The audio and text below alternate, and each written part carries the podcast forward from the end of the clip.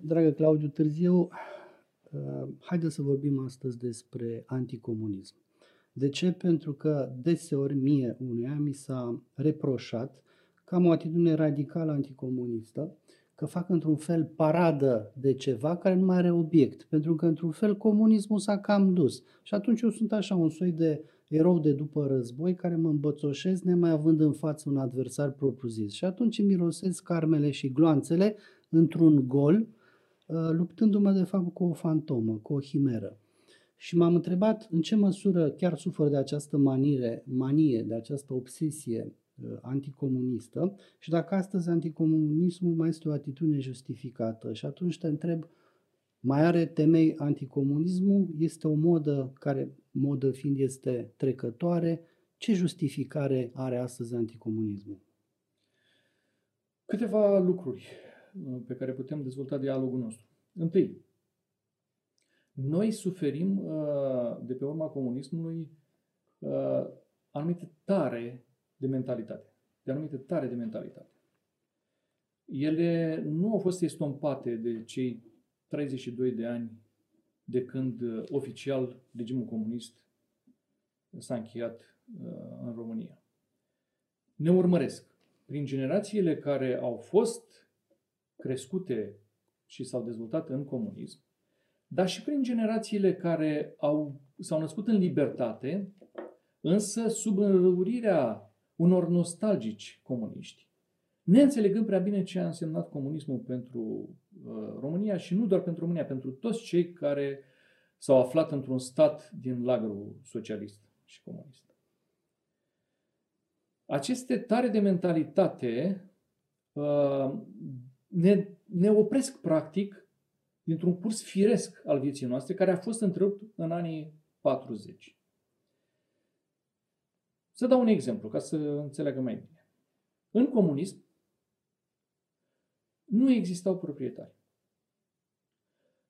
Trenurile, mijloacele de producție, toate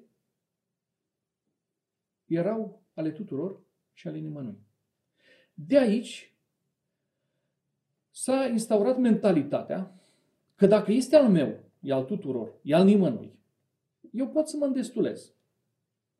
Țăranul își pierduse pământul și ajunsese să fie lucrător la ceape pe propriul lui pământ. Uh-huh. Proprietatea era comună, dar de fapt el, din proprietatea aceea comună, nu se îndestula pe măsura uh, contribuției lui, prin ceea ce donase. Pământul, acareturile, animalele pe care le dăduse statului. Și atunci, ca să completeze, să poată trăi, fura. Muncitorul lucra la șuruburi, dar nu avea carne, pentru că nu se găsea pe piața liberă. Fura șuruburi și le dădea pentru carne. Măcelarul fura carne și le dădea pentru încălțăminte sau pentru îmbrăcăminte. Uh-huh. Cel care era într-o fabrică de confecții le dădea, pentru, dădea confecții pentru carne, munt sau alte nevoi, șuruburi și așa mai departe. Și se făcea un soi de troc din ăsta social, dar prin furt. Mentalitatea aia ne urmărește. Faptul că uh, după 90 am avut de a, fa- de a face cu privatizări frauduloase, cu o distrugere a economiei noastre, în beneficiul unor oameni puțini, fie ei români și străini. Este pentru că a existat această mentalitate. Noi nu am avut uh, mentalitate de stăpâni pe moșia noastră, pe fabrica noastră, pe țara noastră. De aici și sper să nu se supere uh, cei care au fost nevoiți săraci să plece în exil economic. Dar au plecat în exil economic pentru că pe ei nu i-a legat de moșia asta, săracă cum era ea și lipsită de orice, de terenul ăsta, de pământul ăsta care se cheamă România, nu i-a legat o mentalitate de stăpân. Pentru că atunci când te simți stăpân, spui, băi, eu nu plec de pe moșia mea. Eu fac orice sacrificiu ca să mi-o păstrez. Eu fac orice sacrificiu ca să o pun să lucreze pentru mine, moșia mea. Dacă pe tine nu te leagă niciun sentiment de tipul ăsta, pleci. Te rupi de el și îți cauți fericirea în altă parte, pe alte mereaguri, în alte orizonturi. Odată. Doi, noi avem de-a face cu faptul că comuniștii ne-au condus și ne conduc până azi. Partidul Comunist s-a transformat. El nu a dispărut. Dinpreună cu celelalte structuri, securitatea și restul. Din Partidul Comunist, transformat cu eșaloanele 2, 3 și 4, au răsărit PSD, PD, devenit ulterior PDL și toate celelalte. Noi suntem conduși până azi de comuniști. Nu am avut un proces al comunismului în care cei vinovați de comunism să fie puși să plătească pentru ce au făcut. Noi nu am avut o lustrație. Nu i-am îndepărtat pe cei care au condus mhm. destinele acestei țări în timpul regimului comunist de la butoanele puterii. Da. Și atunci despre ce vorbim? Despre o necesitate a anticomunismului. Anticomunismul care nu trebuie să fie în sine, în abstract. El se referă la realități. Că suntem conservatori și tot timpul trebuie să facem apel la realitate. Realitatea este că țara românească a suferit de pe urma comunismului. Și că toate realizările atâtea câte au fost în regimul comunist nu se datorează regimului politic comunist, ci acestui popor care a găsit mijloace de subzistență, de dezvoltare, de afirmare, chiar și sub ocupație. Că noi în comunism am fost sub ocupație. Nu a fost un regim născut de acest popor, a fost adus pe tancurile sovietice, impus de străini, condus de străini, în detrimentul interesului național și împotriva românilor. Împotriva românilor pentru că, în primul rând, au fost eliminate elitele acestui neam. De la elita țărănească, elita burgheză, elita politică, elita universitară, până la elita academică, toate elitele au fost decimate, au fost băgate în pușcării, au fost ucise și elita studențească a fost ucisă în fașă. Ca să nu mai existe nimic din, din, din România dinainte de comunism, din România normală. Noi de asta ne raportăm cu nostalgie și cu uh, venerație la România interbelică, pentru că atunci era o oază de normalitate. Erau elitele în deplinătatea lor. Chiar dacă și atunci erau abuzuri, chiar dacă și atunci politica suferea de tot felul de tare, dar era altceva față de regimul comunist.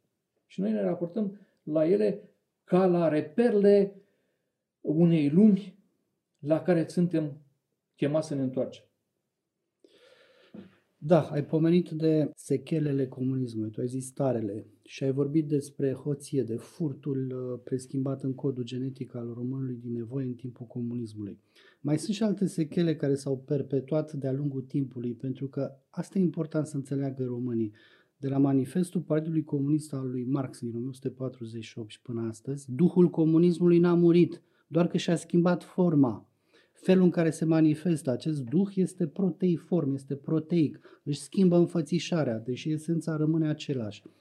Uh, comunismul suferă metamorfoze păcălind generațiile, trece prin avataruri și mă gândesc la câteva sechele dincolo de cea hoții de care, uh, prin care se definește uh, în genere gândirea de tip comunist. Este vorba de resentiment. Comuniștii au știut tot timpul să însămânțeze această uh, discordia, această ranchiună a celor de jos împotriva celor de sus. Au gândit tot timpul un termen de raport de forță, tot timpul au căutat să-i răzvrătească pe uh, țărani împotriva aristocraților, pe proletari împotriva burgheziei, uh, pe cei inferiori sau urâți sau slabi împotriva celor puternici, frumoși și bogați, uh, pe femei împotriva bărbaților, cum se întâmplă astăzi, pentru că feminismul este o formă de comunism, Ă, gândirea aceasta obsesivă în termen de raport de forță, cine domină pe cine. Tu spuneai că țăranul și-a pierdut sentimentul de stăpân, de dominus, de dominus, de dominație.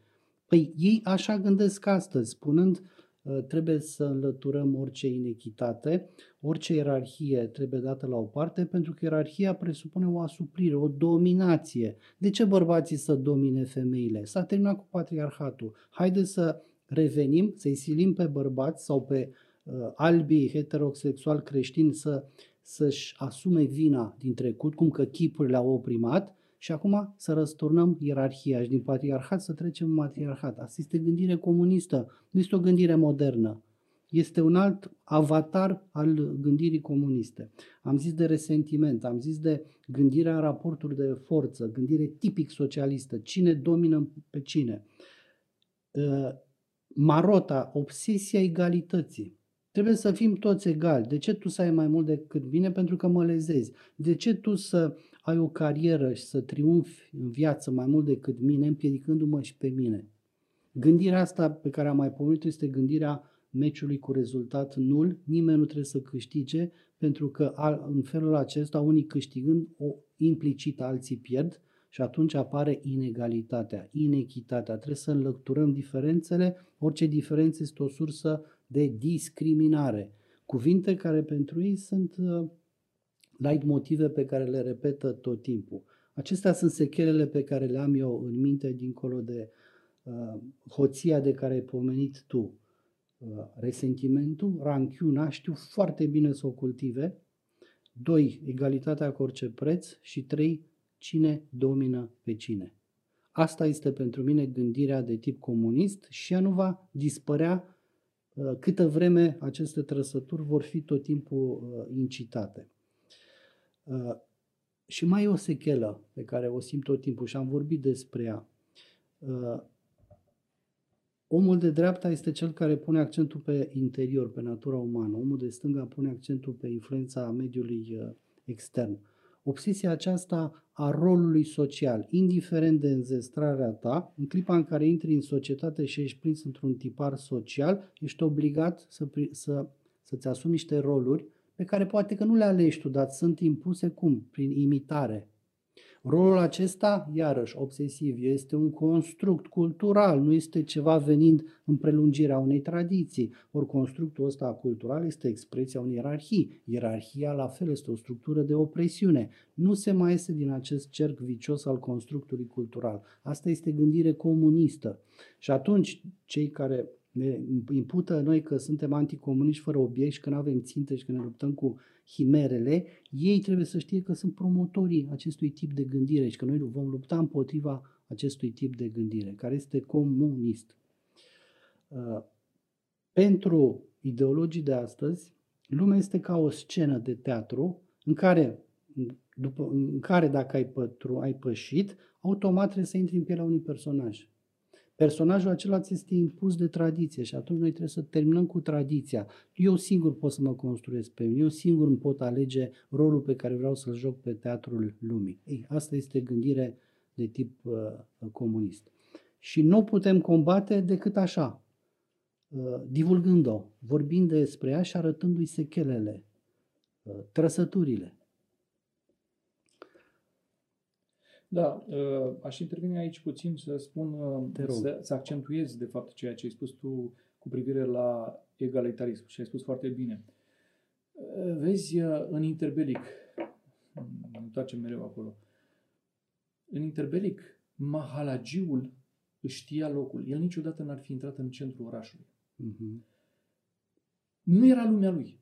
Nu se simțea bine acolo, știa că nu este locul lui și și asuma Uh, condiția lui de margine a orașului. Asta însemna mahala.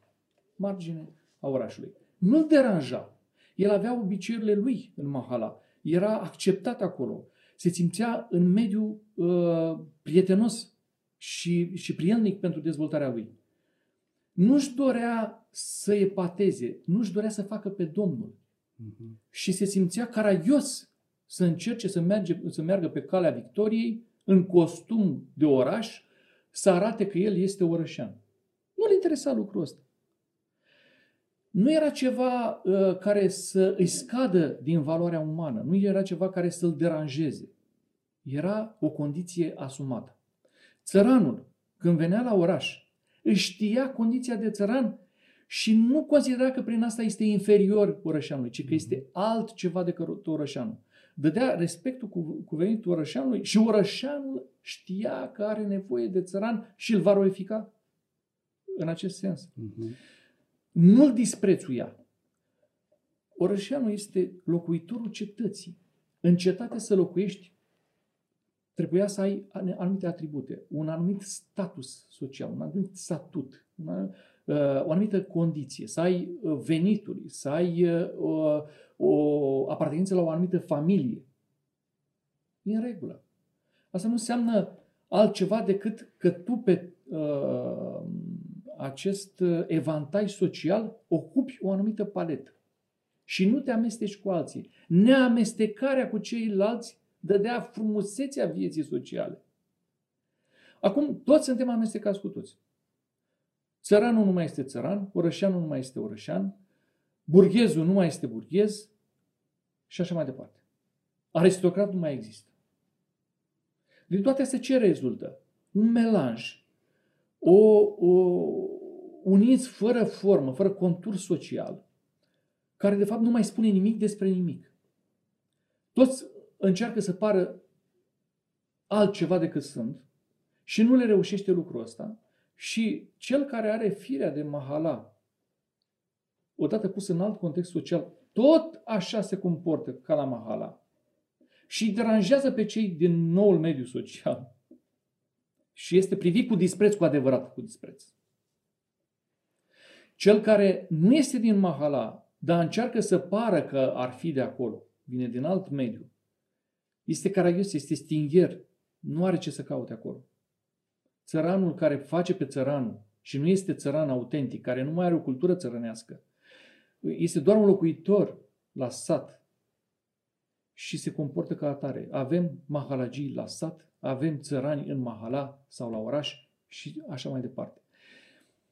Toată uh, această dezordine socială este provocată de mentalitatea comunistă, că suntem egali. Nu suntem egali, nu ne naștem egali și nu vom fi niciodată egali. Fiecare avem, ne naștem cu anumite daruri, cu anumite calități, cu anumite atribute, din anumite familii și așa vom rămâne. Noi ne vom dezvolta uh, de pe urma moștenirii noastre genetice și sociale. Nu vom putea fi altceva. Sigur că da. S-au văzut țărani care au devenit geniali.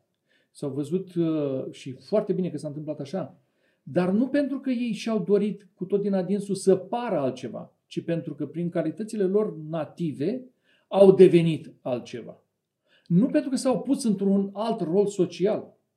Adică, domnule, eu gata, dacă mă dezbrac de straile țărănești și mă îmbrac cu cele nețești, cum se spunea pe vremuri, eu deja nu mai sunt țăran. Mm-hmm. Nu, domnule, trebuie să ai și atributele orășanului. Trebuie să ai uh, uh, acel vizaj du monde, să ai uh, o, o, o, o, o relaxare în purtarea în oraș. Uzaj de monde, nu era uzaj. Uzaj de monde, du monde. Uh, nu se putea. Și atunci le amestecai, dădea o, o, o porcărie.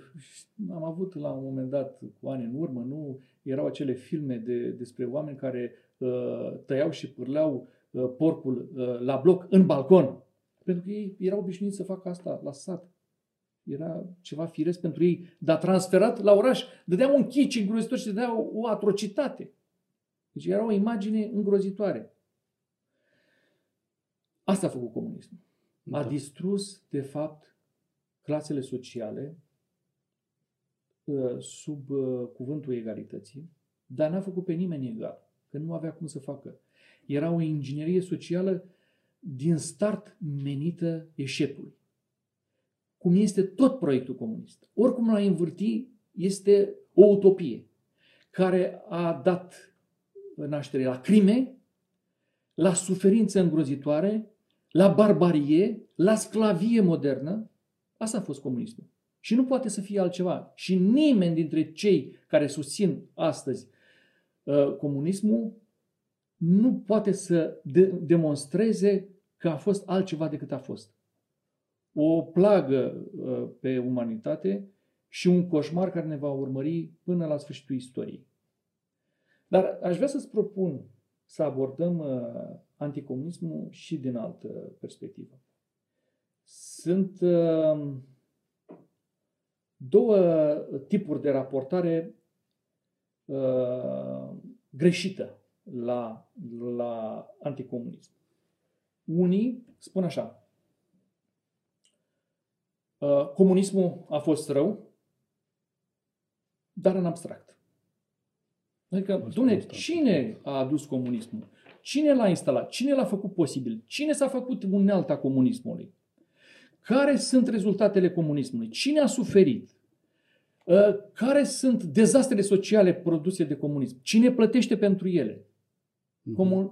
Spunem, comunismul a fost un regim ilegitim și criminal. Punct. Și după aceea ce urmează? Urmează o dezvăluire a atrocităților comuniste? Urmează o pedepsire a vinovaților? Urmează o reparație a celor uh, care au suferit? Urmează o oblojire a rănilor? Urmează o întreținere a memoriei uh, naționale astfel încât să nu mai ajungem acolo? Urmează o asimilare a comunismului cu nazismul? Urmează un proces al comunismului? Nu urmează nimic. E o declarație și atât. Asta este o fundătură. Și o fundătură simetrică este exprimată de cei care spun că comunismul a fost bun, dar a fost greșit aplicat. Că oamenii nu s-au priceput, că oamenii au fost rău intenționați, cei care l-au pus în aplicare, dar el în esență este bun. Este un proiect viabil, el poate fi reluat, dar trebuie pus altfel în, în operă. Este o altă fundătură, la fel de uh, ticăloasă și de primejdioasă ca și prima. Ei, de pe urma acestora din urmă, dacă îmi permiți barbarismul, uh, noi suferim astăzi. Pentru că ce se încearcă la nivel european și chiar mondial, se încearcă o reșapare a comunismului, o uh, reîncărcare a lui, o trezire a lui pe alte baze, cu alte mijloace, mai soft, uh, dar tot împotriva omului. Cum s-ar zice, cum ar zice Ardeleanu, comunismul n-a murit, numai o țâr s-o hodinit. Uh-huh. Și acum, hai să-l punem de nou în lucrare. Fraților, vom avea aceleași rezultate. Oamenii vor suferi. Națiunile vor suferi. Va curge sânge din iar în cele, va curge sânge iar în cele din urmă. Nu avem la ce să ne așteptăm la altceva. Ei, pe acest fond, și aici voiam să facem trecerea dacă ești de acord, unii intelectuali declarați de dreapta au condamnat comunismul de formă. Ei au devenit anticomuniști pentru că era la modă, pentru că tocmai căzuse zidul Berlinului, pentru că tocmai fusese omorât Ceaușescu, pentru că tocmai se instaurase un regim pretins democratic, dar cu o democrație originală în România și au condamnat comunismul. Și ei s-au declarat anticomuniști. Dar fără să meargă până la ultimele consecințe ale acestei atitudini. De fapt, ei au acceptat coabitarea cu comuniștii în structurile de putere, au acceptat patronajul comuniștilor în anumite uh, organizații civice, GDS Bunăoară, da? Brucan, Brucan, Brucan la, la cârmă. Da, da, da. da. Uh, ei au acceptat să însăileze forme de deconspirare a atrocităților comuniste, care, de fapt, nu erau decât uh, manevre de evitare a condamnării adevăraților vinovați și mă refer aici, bună oară, la Consiliul Național de Studiere a Arhivelor Securității, care în loc să deconspire, să deconspire cu prioritate pe torționari, s-a axat pe alte victime, pe, alte victime. pe turnători. Nu că ei nu erau condamnabili, dar ei erau mai puțin vinovați decât, turnă, decât uh, torționare. Cei care au fost ofițeri de securitate, care au racolat turnătorii, cei care îi obligau pe unii să devină turnători, cei care au instrumentat uh, sistemul penitenciar pentru a face reeducare în pușcărie din, din birourile securității statului, ăia sunt mult mai vinovați. Și ăia trebuiau puși întâi pe două coloane, scoși din toate funcțiile publice, blamați, puși la stâlpul familiei sociale, societății, ăia cu precădere. Și după aceea cei care au făcut rău prin rapoarte pe care le-au dat la securitate și așa mai departe. Noi n-am început invers. Adică i-am scos pe ăștia, ă, că și el a fost tunător și el a fost... Asta este iarăși o manevră de, de tip comunist. Adică, cu alte cuvinte, ă, și ăla, și ăla, și ăla, toți am fost vinovați. Toți am acceptat în cele din urmă. Că dacă n-am fost turnător la securitate, măcar am acceptat că știam că unii sunt turnători la securitate. Și am acceptat că unii sunt turnători la securitate și n-am vorbit despre adevărul uh, care trebuia rostit în piața publică. Și așa mai departe. Nu, nu toți am fost vinovați. Nu, nu toți am acceptat comunismul. Nu, nu toți am beneficiat de pe urma comunismului. A fost un Goma, a fost un părintele Calciu, care până în anii 80 au suferit de pe urma comunismului. A fost un Gheorghe Ursu, care a fost ucis în închisoare de către comuniști. A, au fost atâția care și-au pierdut viața, atâția care s-au sfințit în suferințe în închisorile comuniste. Și noi nu putem să punem semnul egal între toți aceștia și cei care au coabitat cu sistemul comunist.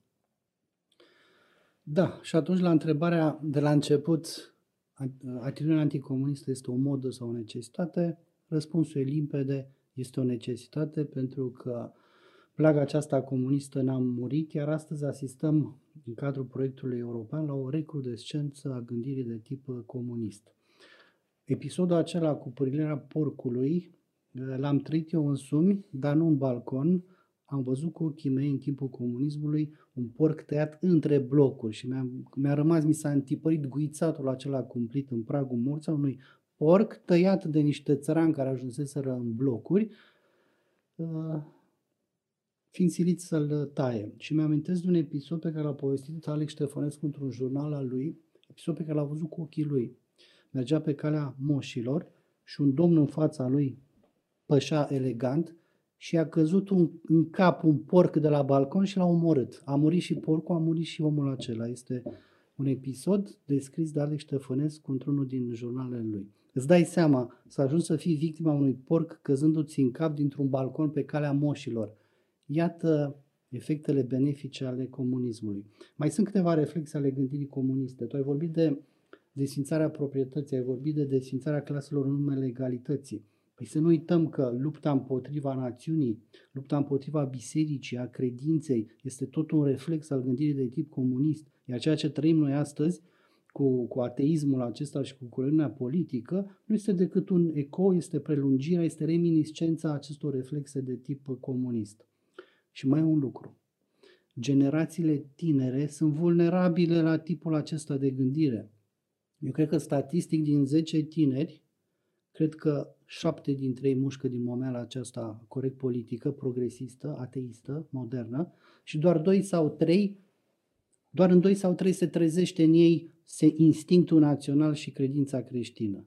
E dramatic. Ei, noi ne adresăm acelor 2-3 tineri din 10. Putem noi oare să modificăm această proporție îngrijorătoare sau nu? Cum îi trezești pe tine? Păi numai așa, spunându-le, fiți atenți că sunteți, fără să știți, că dați pradă acestei nade comuniste, care sub aparențe cât se poate de filantropice, în numele egalității, al iubirii, al concordiei, al înlăturării nedreptății, de fapt vă atrage într-o capcană, ale cărei consecințe, cum spuneai tu, se vor numera în vărsări de uh, sânge.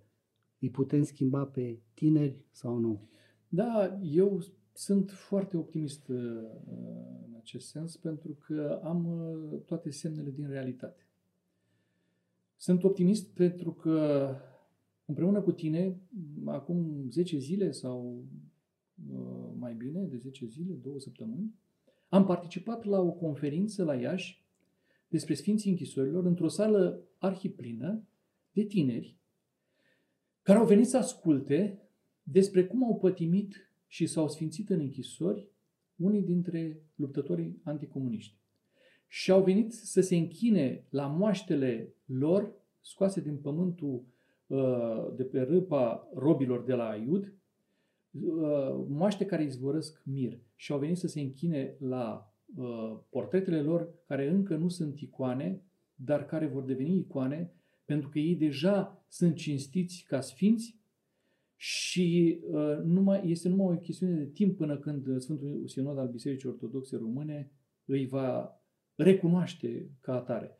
Și au venit și au ascultat mărturia uh, unor supraviețuitori din închisorile comuniste așa cum, uh, uh, cum a fost și părintele acela fabulos care a vorbit în încheierea conferinței, un părinte de 90 de ani care executase 20 de ani de închisoare și 5 ani de domiciliu obligatoriu, obligatoriu. și care la această vârstă și după atâta suferință era de o energie, de un tonus, cu o forță și în voce și în gând extraordinare. Ne care și te, pe toți. Te molipsea efectiv. Da. Da? Și dacă tinerii mai au sufletul să participe la astfel de întâlniri, dacă astfel de manifestări care ar putea fi trecute cu vederea lesne mai fac să-l pline, eu am uh, toată credința că există o parte sănătoasă a acestui popor care va face posibilă uh, renașterea întregii națiuni pe temeiurile ei adevărate, creștine și pline de iubire de, de, de țară și de neam. Ei, atunci, Claudiu, viitorul va fi luminos.